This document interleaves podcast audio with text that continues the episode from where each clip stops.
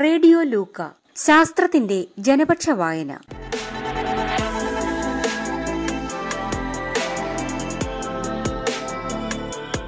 ജീവചരിത്ര novel അമ്മൂന്റെ സ്വന്തം Darwin.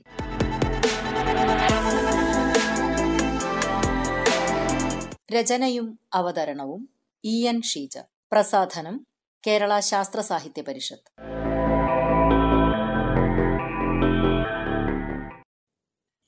അമ്മുവിന്റെ സ്വന്തം Darwin അധ്യായം ആറ്. യാത്രയ്ക്കൊരുങ്ങുമ്പോൾ. പ്രകൃതിശാസ്ത്രജ്ഞർക്ക് വിശപ്പൊന്നുമില്ലേ? ഇത്തിരി ചായ കുടിച്ചിട്ടാവാം കപ്പൽ യാത്ര അറിയിപ്പ് കേട്ടതോടെ അമ്മുവും ആദിയും അകത്തേക്ക് നടന്നു. നല്ല കളിയായിരുന്നു. ആദി വലിയൊരു കടലാസ് തോണി ഉണ്ടാക്കി ബീഗിൾ എന്ന് പേരിട്ടിട്ടുണ്ട്. അവനാണത്രേ ക്യാപ്റ്റൻ. ചേച്ചി ചാൾസ് ഡാർവിനും. ഓ അച്ഛനും അമ്മയും ചായ കുടിക്കാൻ തുടങ്ങിയിരിക്കുന്നു. ആദ്യം ഓടിച്ചെന്ന് അച്ഛന്റെ അടുത്ത് സ്ഥാനം പിടിച്ചു. അച്ഛാ ഈ ചേച്ചി പറയുകയാണേ അച്ഛന്റെ സമ്മതമില്ലാതെയാണ് ചാൾസ് ബീഗിളിൽ ലോകം ചുറ്റിയത് എന്ന് ശരിയല്ലേ അച്ഛ? പാതിരിയാവാൻ പോയ മകൻ ഒരു കപ്പലിലെ പ്രകൃതിശാസ്ത്രജ്ഞനായി ലോകം ചുറ്റാൻ പോകുന്നത് അദ്ദേഹത്തിന് ഇഷ്ടപ്പെട്ടിട്ടുണ്ടാവോ? അമ്മു തികഞ്ഞ ആത്മവിശ്വാസത്തിലാണ്. ഇല്ലല്ലോ. ചാൾസിനോട് പോകണ്ടെന്ന് പറയുകയും ചെയ്തു അദ്ദേഹം. ചാൾസിനാകെ വിഷമമായി. വരാൻ പറ്റില്ല എന്ന് അദ്ദേഹം പ്രൊഫസർക്ക് എഴുതി. അച്ഛൻ അത് ശരിവെച്ചപ്പോൾ അമ്മു വിജയഭാവത്തിൽ ആദിയെ നോക്കി തലകുലുക്കി. ദാ മുഴുവനും കേട്ടോളൂ. അങ്ങനെ ആകെ നിരാശനായ ഡാർവിനെ സഹായിക്കാൻ ഒരാളെത്തി. അമ്മാവൻ ജോസിയ വെഡ്ജൂഡ് അദ്ദേഹം നിർബന്ധിച്ചതിനെ തുടർന്നാണ് ചാൾസിന്റെ കപ്പൽ യാത്രയ്ക്ക് അച്ഛൻ സമ്മതിച്ചത്. അമ്മയാണ് പൂർത്തിയാക്കിയത്. അച്ഛന്റെ സമ്മതത്തോടെ തന്നെയാണ് ചാൾസ് പോയിട്ടുള്ളത് എന്നറിഞ്ഞപ്പോൾ ആദിക്ക് അല്പം ഗമ തോന്നി. ചാൾസിന് ആശ്വാസമായി അച്ഛൻ തുടർന്നു. യാത്ര ചെയ്യാൻ ഒരുപാട് ഇഷ്ടമുള്ള ആളായിരുന്നില്ലേ ചാൾസ്? ഒരുപാട് ഒരുപാട് സ്ഥലങ്ങൾ കാണാനുള്ള അവസരം അതും കപ്പലിൽ. ജീവിതത്തിലെ ഒരു സുവർണ അവസരമായാണ് ഡാർവിൻ ഇതിനെ കണക്കാക്കിയത്. അപ്പോഴല്ലേ മൂക്കിന്റെ പ്രശ്നം വന്നത്? മൂക്കിന്റെ പ്രശ്നോ? അതെന്താ? രണ്ടുപേരും തിരക്കുകൂട്ടി. ചാൾസും ഹെൻസ്ലോയും കൂടി കപ്പലിന്റെ ക്യാപ്റ്റൻ ഫിറ്റ്സ്രോയെ കാണാൻ പോയതോടെയാണ് പ്രശ്നമുണ്ടായത്. മുഖലക്ഷണം നോക്കി ആളുകളുടെ സ്വഭാവം നിർണയിക്കാൻ മിടുക്കനായിരുന്നത്രേ ഫിറ്റ്സ്രോയ്. ചാൾസിന്റെ മൂക്കിന്റെ ആകൃതി അദ്ദേഹത്തിന് ഇഷ്ടപ്പെട്ടില്ല. അത്തരം മൂക്കുള്ളവർക്ക് ഒരു ദീർഘദൂര കപ്പൽ യാത്രയ്ക്ക് വേണ്ട ഊർജസ്വലതയോ നിശ്ചയദാർഢ്യമോ ഉണ്ടാവില്ലത്രേ. അയ്യേ ഈ ക്യാപ്റ്റനും ഇമാതിരി കാര്യങ്ങളിലൊക്കെ വിശ്വാസമുണ്ടായിരുന്നു? മനുഷ്യരുടെ ഒരു കാര്യം ഇത്ര വിദ്യാഭ്യാസമുണ്ടായിട്ടും എന്തൊക്കെ തരം വിശ്വാസങ്ങളാ മനസ്സിൽ കൊണ്ടു നടക്കുന്നത്? അമ്മു ആത്മരോഷം കൊണ്ടു. ഒന്ന് ക്ഷമിക്ക എന്റെ അമ്മുക്കുട്ടിയെ. മൂക്കിന്റെ പേരിൽ നിന്റെ ഡാർവിന്റെ കപ്പൽ യാത്ര മുടങ്ങിയിട്ടില്ല.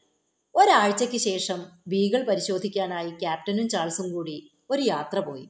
അതോടെ ക്യാപ്റ്റന് സ്വന്തം അഭിപ്രായം മാറ്റേണ്ടി വന്നു. അമ്മ ഇടപെട്ടു. ക്യാപ്റ്റൻ ഫിറ്റ്സ്രോയിയെ അടച്ചാക്ഷേപിക്കുന്നതും ശരിയല്ല അമ്മ വിശദീകരിച്ചു. അസാമാന്യ കഴിവുകളുള്ള വ്യക്തിയായിരുന്നു അദ്ദേഹം.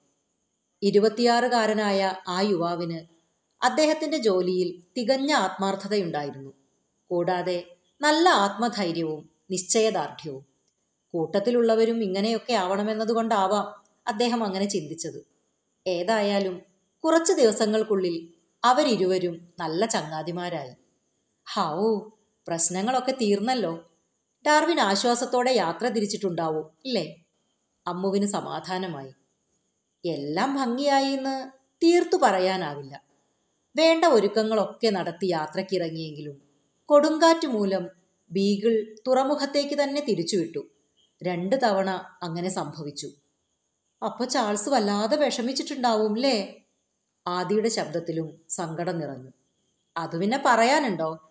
മഴ കാരണം നമ്മുടെ കന്യാകുമാരി യാത്ര മാറ്റിവെച്ചതിന് നീ എന്തൊരു കരച്ചിലായിരുന്നു? അമ്മു അനിയന്റെ കവിളത്ത് തട്ടി. ആദി നാണത്തോടെ അമ്മയുടെ മടിയിൽ മുഖം പൊഴുത്തി. അച്ഛാ രണ്ട് തവണ യാത്ര മുടങ്ങിയത് ഡാർവിന്റെ മൂക്ക് കാരണമാണെന്നോ മറ്റോ ക്യാപ്റ്റൻ പറഞ്ഞോ? അമ്മുവിന് ആകാംക്ഷയായി. അച്ഛൻ പൊട്ടിച്ചിരിച്ചു. ക്യാപ്റ്റൻ അങ്ങനെയൊന്നും വിചാരിച്ചില്ല. പക്ഷേ ചാൾസിന് ഭയമുണ്ടായിരുന്നു. പോകാൻ പറ്റില്ല എന്നാലോചിച്ച്.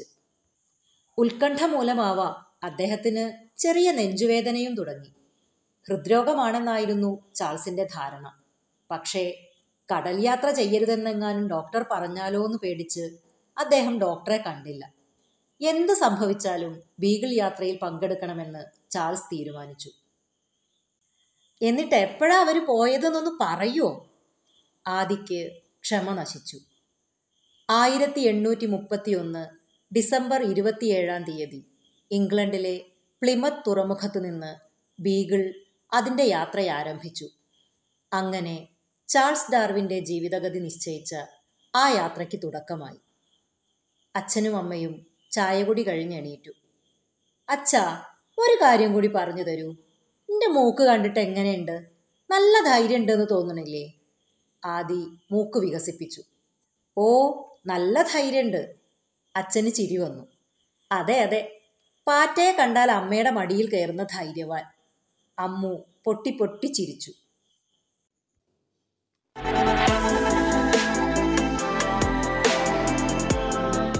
ജീവചരിത്ര നോവൽ അമ്മൂന്റെ സ്വന്തം ഡാർവിൻ.